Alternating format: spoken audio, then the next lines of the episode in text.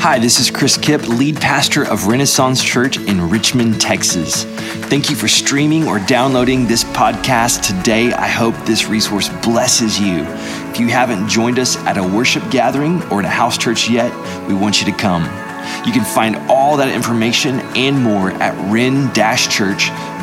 I pray that you are encouraged today by the proclamation of God's word.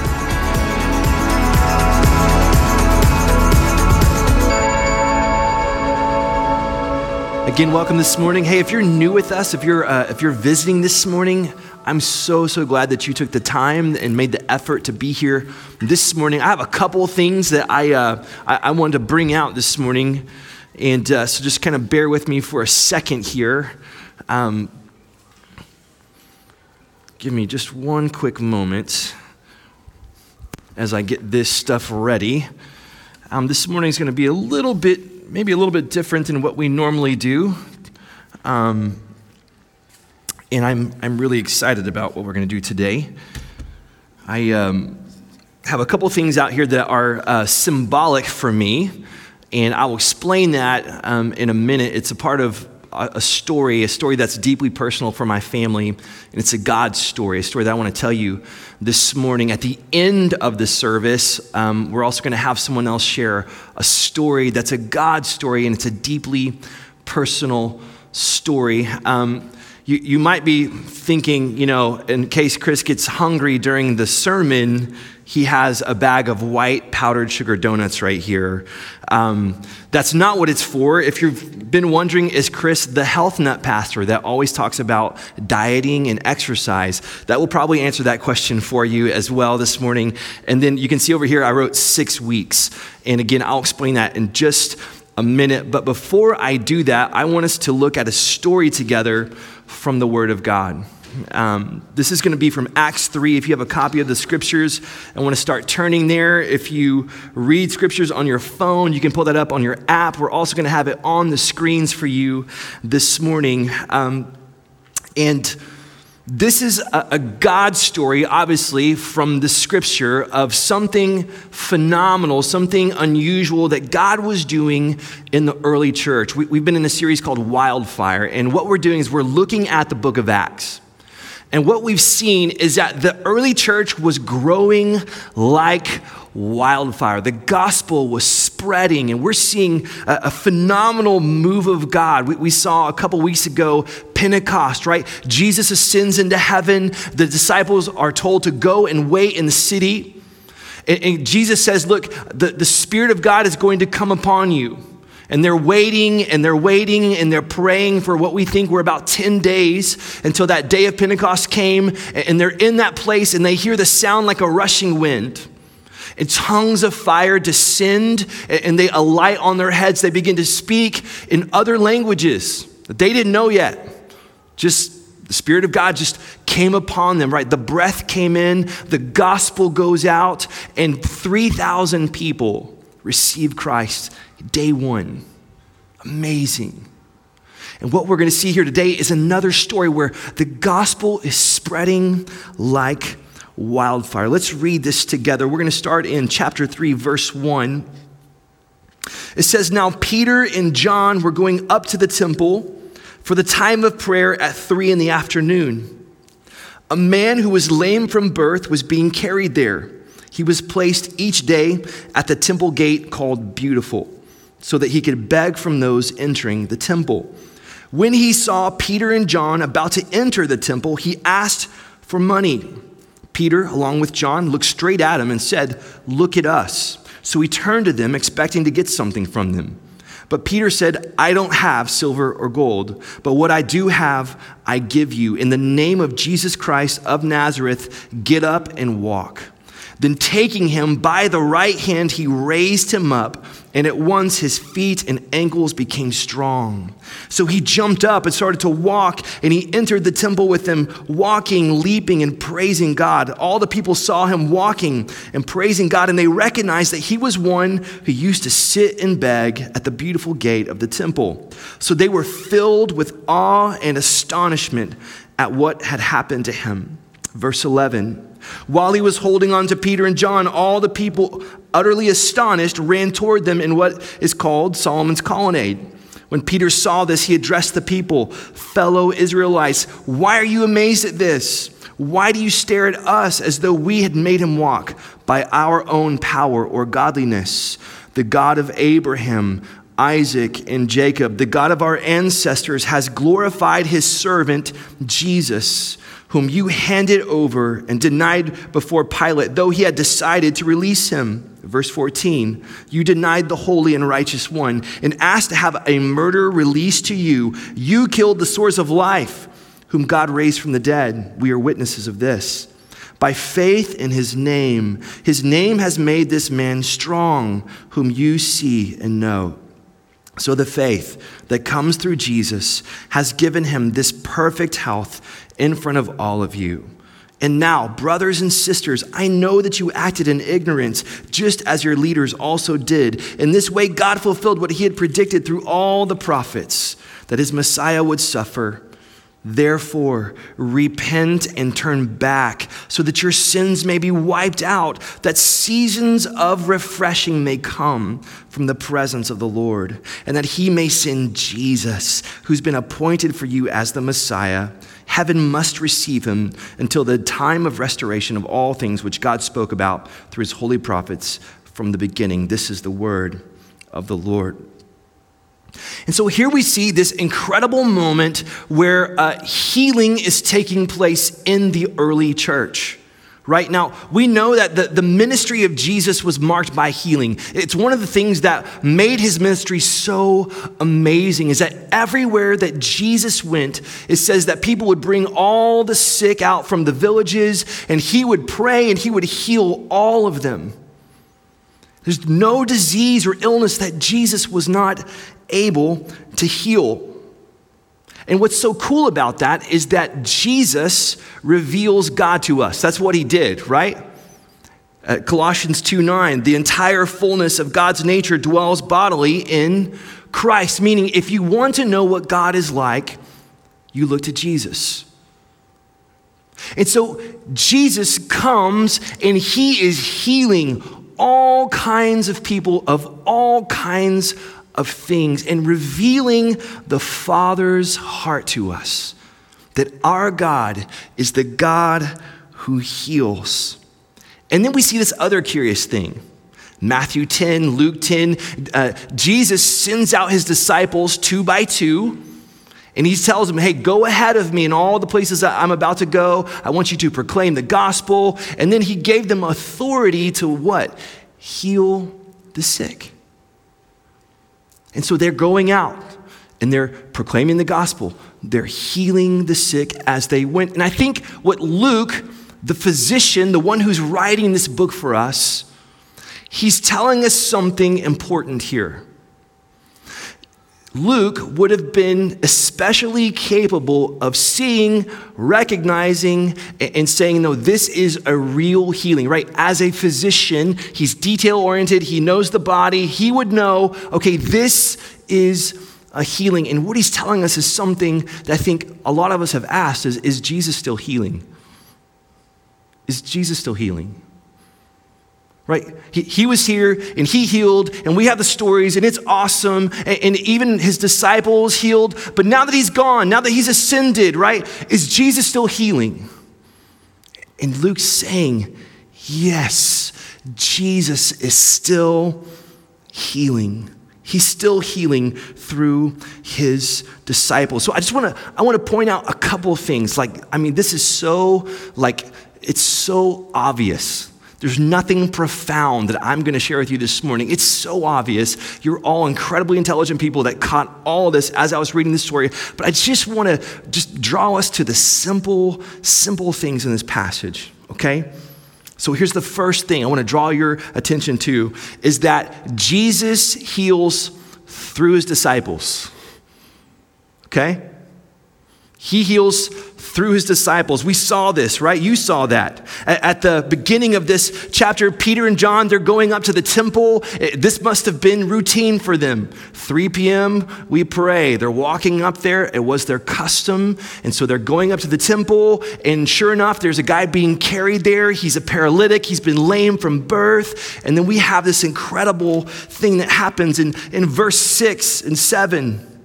Peter said, I don't have silver or gold, but what I do have, I give you. In the name of Jesus Christ of Nazareth, get up and walk. Then, taking him by the right hand, he raised him up, and at once his feet and ankles became strong. Jesus heals through his disciples. Now, God is not limited in how he can do things. Amen? Right? He is the Almighty. He can, he can just say the word, he can think the thought, and all of a sudden something's going to happen, right? Because he has that power. But God invites his disciples into his work, and he heals through them.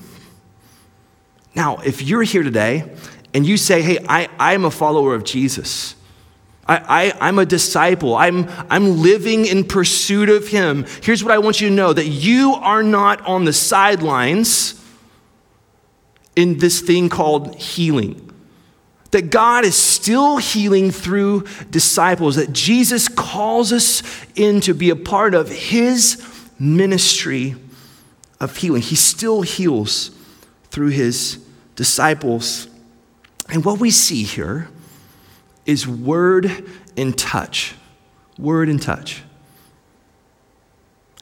Peter looks at him, right? He says, I, I don't have silver or gold, but what I do have, I give you. Be healed in Jesus' name. He gives the word, and then he helps him up. We see this throughout Jesus' ministry. He, he would use, he would speak, but he would also touch.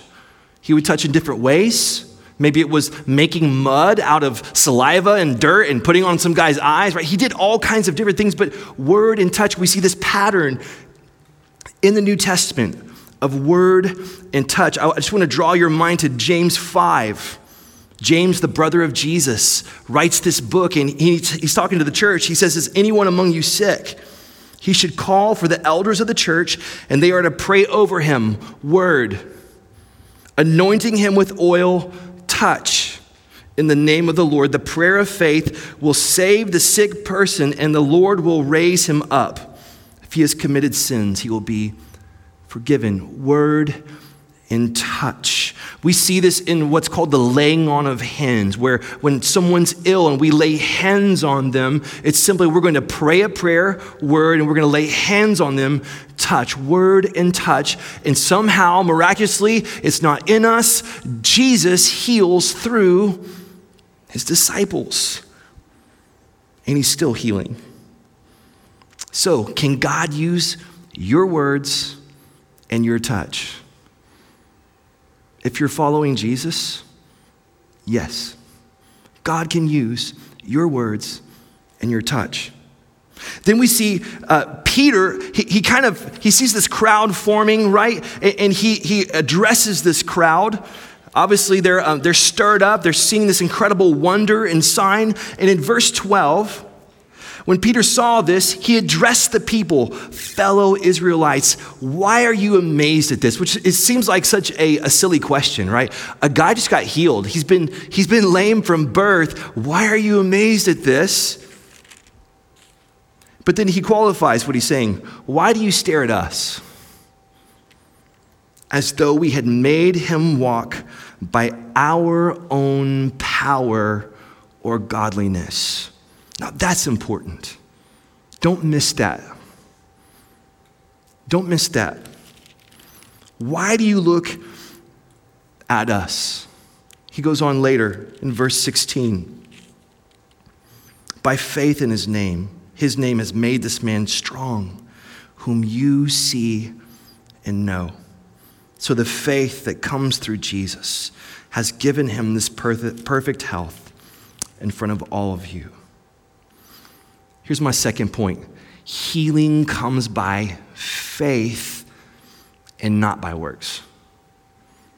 Healing comes by faith and not by works. This has been a theme that we return back to over and over again because our hearts are so religious.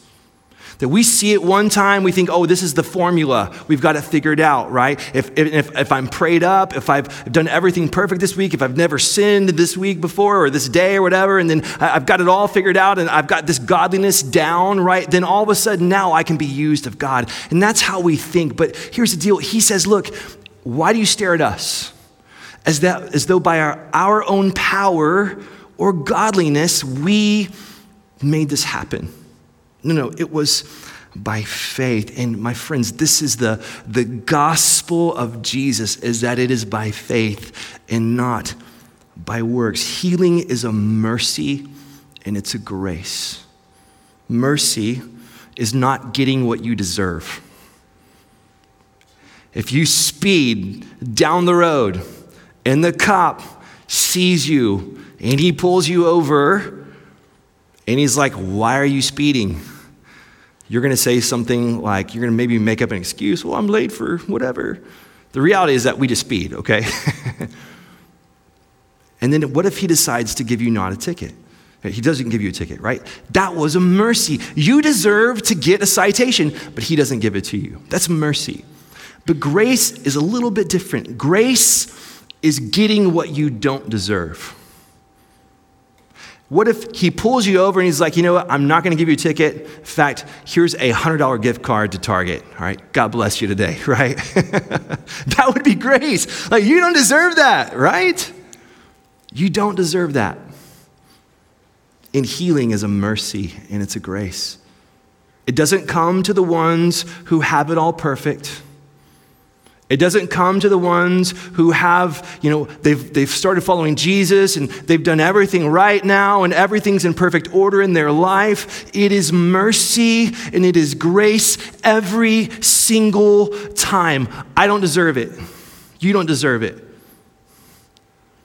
My sin and my brokenness means that I really deserve judgment and I deserve to be uh, kicked out of God's presence, but instead, mercy and grace says, no, no, no, no, no. Come in come in. Jesus has literally paid for everything.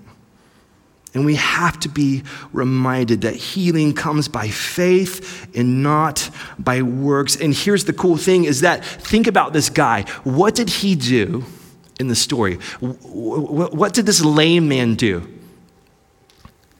Nothing.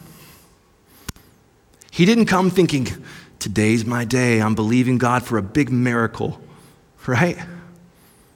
He came hoping for a few coins. And into that steps a person of faith. We see throughout the scriptures that the faith required can be the faith of the one praying, the one praying for you who has faith. I believe God can do this. And I'm going to pray that, that God would heal you. Or it could be the faith of the one being prayed for. Paul, when he was speaking once in, in Lystra, he, he sees a man who's intently listening. This man had been lame from birth, and he can see that this man has faith to be healed. That man had faith. And Paul says, Be healed in Jesus' name. And that man is healed, right? And then we see it's the faith of those around the person needing healing. There's a famous story of Jesus. He's, he's preaching in a place, it's in a house, and it's packed. There's people everywhere, and they can't get in. They, these guys have carried their friend there on this mat. They can't get in, it's packed. And so, what they do is they climb up on the roof and they, they begin to move some tiles around and they lower the guy down in front of Jesus. And it says that Jesus saw their faith and he heals the man. But it's always connected to faith. And we need to be reminded of that.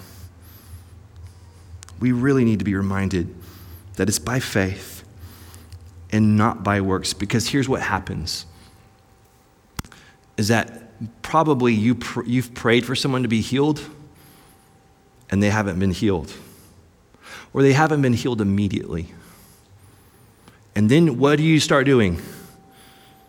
Either you're thinking, well, I guess God doesn't hear my prayers. Maybe my prayers aren't good enough for God. Maybe there's something in my life. Maybe, maybe I've just got something in my life and, and I, like God can't hear me. There's something blocking my prayers. Or you think, you know, I, I did sin today. Maybe it was my sin. Maybe, maybe my sin hindered God from, and we start going into self-critical, self-doubt kind of mode. And what we do is we, we have faith language, but we have a works operating system. Religion is still working, and we might say it's by faith, the Lord heal you, and yet we immediately turn that word faith into works. And we say, well, if my faith was just a little bit bigger, a little bit stronger, a little bit purer, then maybe then God would have worked. And we make it about us. And here's what I want to say is that this is not about us. Jesus healed through the disciples but healing comes through Him, not by our own power or godliness. Healing comes by faith. We have to be careful that we don't subtly twist the word faith to mean works. We have to be careful. Um, let me share a little of our story as a family. Um, when you're planting a church, um, you know that there are going to be all kinds of attacks that come your way. Spiritual attacks, that's, scriptures say that clearly that we do not battle against flesh and blood, but against powers, principalities, authorities, right? So we know that there's spiritual warfare. And uh, Casey and I knew that going into this, that there would be attack. Uh, but we didn't know what that was going to look like or where that was going to come from. And so about a year ago, um, as we are preparing to plant this church, um, our middle son stops eating. And I'm not saying like he stops eating for like a day or a meal or a few meals. He stops eating for six straight weeks and we begin to just watch him wither away. I mean, he's dropping weight. We bathe him at night, and we see that he, his ribs are showing at night, and all he can do is drink water and milk, and that's all he could do. And we'd say, Why aren't you eating? He's like, I feel like there's something in my throat. So we go to the doctors, right? We go to um, Texas Children's. We go to every branch of medicine that might be uh, associated with whatever he's dealing with. We go and we get all the tests run with dyes and x rays and, and scopes, and we get all the medical stuff done. We're meeting with the head of Texas Children's, and um, he's like, I mean, it could be this and it could be that. It could be this over here. And when the head of the whole department that's treating your child starts saying it could be, it could be, it could be, you're like, we have no clue what we're dealing with here. And so, um, obviously, Casey and I are praying. We're praying for our son, we're praying over him at night. Um, and then I had a, a, friend of mine, the, the director of the Houston Church Planting Network, calls me and he says, Look, um, tell us what's happening with your son. And he said, I feel like we need to call the pastors to prayer because we're seeing a lot of spiritual warfare right now against pastors in our network. And so uh, that day, um, I was leading worship for this gathering. And so I wasn't in the, the prayer meeting. I was kind of preparing songs.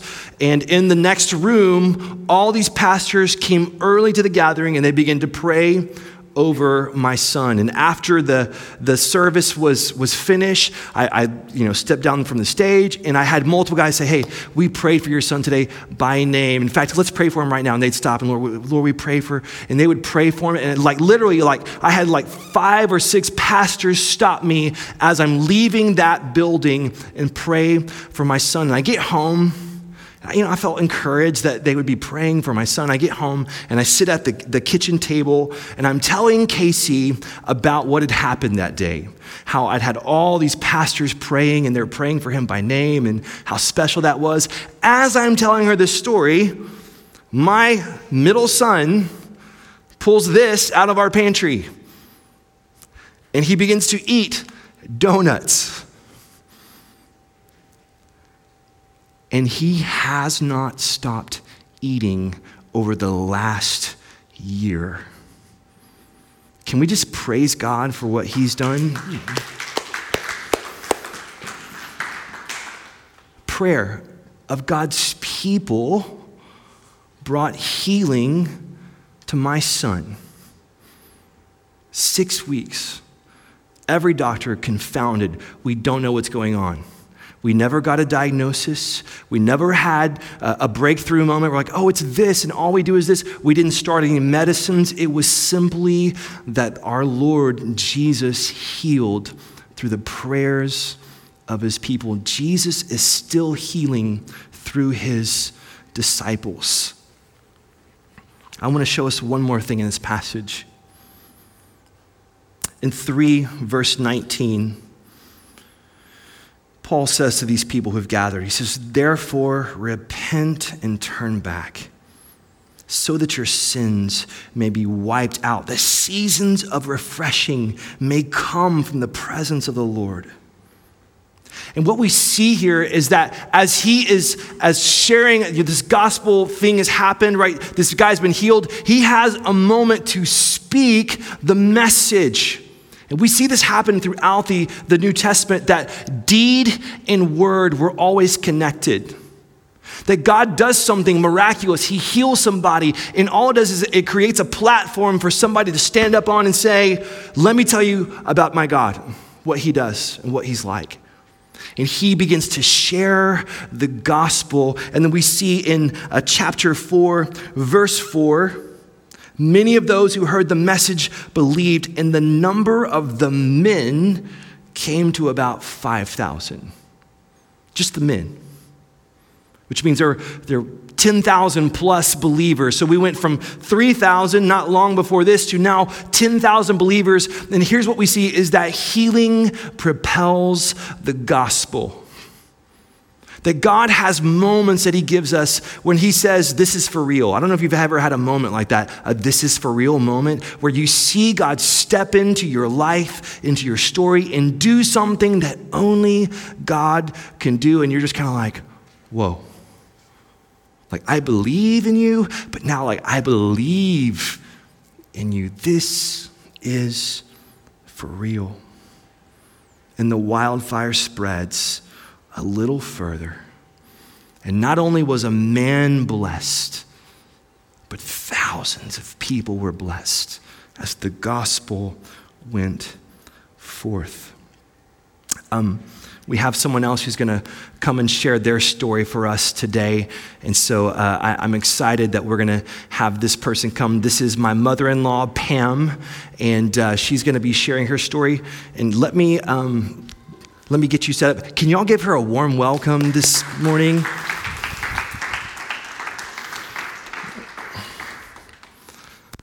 Now, Pam is an avid public speaker. She does this all the time.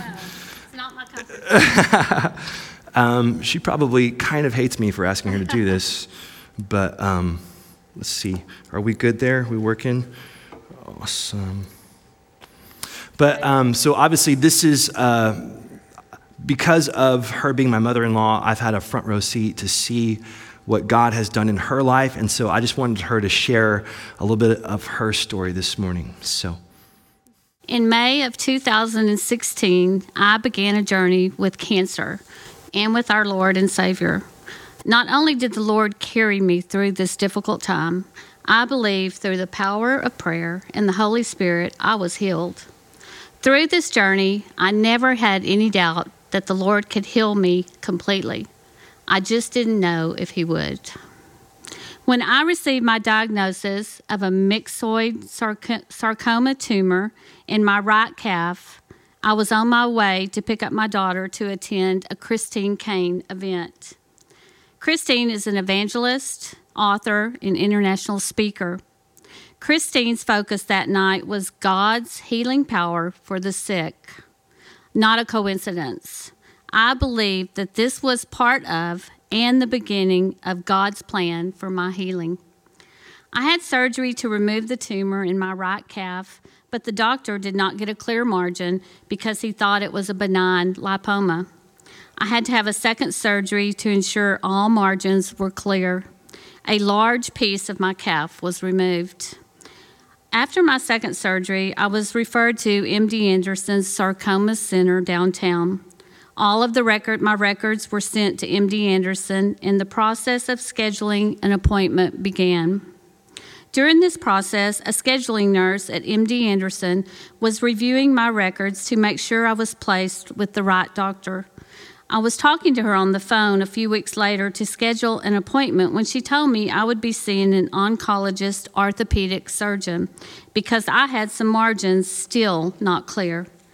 I already didn't know if the cancer had spread, but now I was faced with a possible third surgery. All I could think of was there was nothing left to remove without a plastic surgeon or worse. On the same day, two hours after I spoke with the nurse, I received a phone call from a Christian lady that I worked with during the school year. It was now the middle of the summer, and I hadn't spoke with her since May. She called to tell me that she was driving and had pulled over on the side of the road because she had felt the Lord telling her to call me. I explained to her what was happening, and she prayed for me over the phone. She said that her small group would pray for me on Monday night. That same Monday night, my small group also prayed for me. As one lady placed her hands on my leg, she and the others prayed for many things, which included clear margins and healing. On my way home that night, I received an alert from MD Anderson that I had a test posted on my chart. I pulled over so I could read it. It was a pathology report and it read, All margins clear. I immediately began praising God and thanking Him for what He had done. Prayers had been answered. I didn't have to have another surgery, and because of clear margins, I also didn't need chemo or radiation. A little over a year after all this happened, I had to have surgery on my lungs to have some nodules removed for a biopsy. Numerous nodules had shown up on a CT scan, and the doctors believed the cancer had metastasized to my lungs. Again, my family was praying, my friends were praying, and my small group was praying. As I was leaving my small group one night, the same lady that had laid hands on my leg followed me out to my car and placed her hands on my lungs and prayed for healing. I'll never forget the day I received the biopsy report. The pulmonary surgeon at MD Anderson that had performed my surgery walked in and said, I don't get to say this very often. It is not cancer. I immediately began praising and thanking the Lord again for what he had done.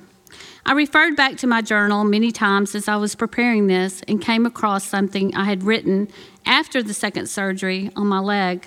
In my journal, I had written, I'm still believing in a huge miracle ahead. Not only did I believe there was a huge miracle ahead, but God showed himself to me one night in a dream.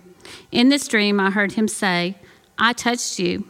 The Lord touched me and healed me. That was my huge miracle. I've been cancer free for three years, four months.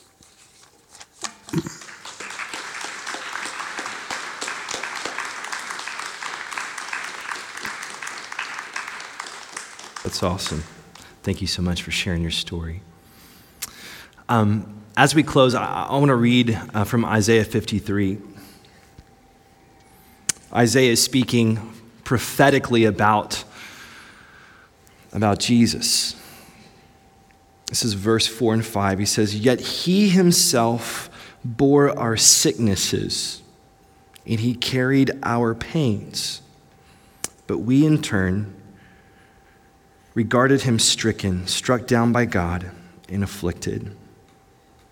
But he was pierced because of our rebellion, crushed because of our iniquities. Punishment for our peace was on him, and we are healed by his wounds. I want to give us just a couple points of application. The first is this. Um, I think that life has a way of kind of putting a lid on our faith. Like we, we go through stuff that's, that's hard or difficult. We, we have pain, we have woundedness, we have disappointments, and things just happen. And, and we start to think God, are you really there? Like, are, are you still doing this stuff? I, I hear stories every now and then, right? But are, are you still here with me? And my first point is this I, I think that this morning, I, I hope that this encouraged your faith. And my, my, my call to you is to take the lid off, to remember how big and strong our God is, that He has the power to do all things. So I want to encourage you in this that if there's that, that thing in you that's like, I don't know, that lid on your faith, take it off in Jesus' name. Second thing, I want us to be a people who pray big, bold, God sized prayers. That when someone says in our house church or in our family or, or in our workplace, I'm struggling with this illness, sickness, diagnosis, and we step up and say, Can I pray for you? That we would be those kind of people that would step up into that moment and pray. Here's a couple notes on, on just how to pray. First, you need to be listening to the Spirit of God. He's in you, He dwells in you, He prompts us. I think about Peter and John. They're walking up through their routine, going to the temple at the time they always go, and then they're prompted. Peter was prompted. He sees this guy. And he responds to that prompting, just like Pam's story. Her friend pulls over on the side of the road and said, I was prompted to pray for you. We need to listen to the Spirit. And here's what I encourage you to pray for first, pray for glory. Pray for God's glory. Lord, I pray for your glory in this situation, that you would just show your glory here. The second thing, presence. God, I pray for your presence with this person. They would know you're near to them. Third thing, healing. Father, I pray in the mighty name of Jesus that you would heal, that you would do miraculous work in them, that you would bring healing to their body. Right? Glory, presence, healing. It honors God, it honors Him when we pray for healing. He's not offended by that. It honors Him that we turn to Him with our physical illness. Thanks for listening to this episode of the Renaissance Church Sermon Podcast. To contact us or find out more information, visit ren-church.org.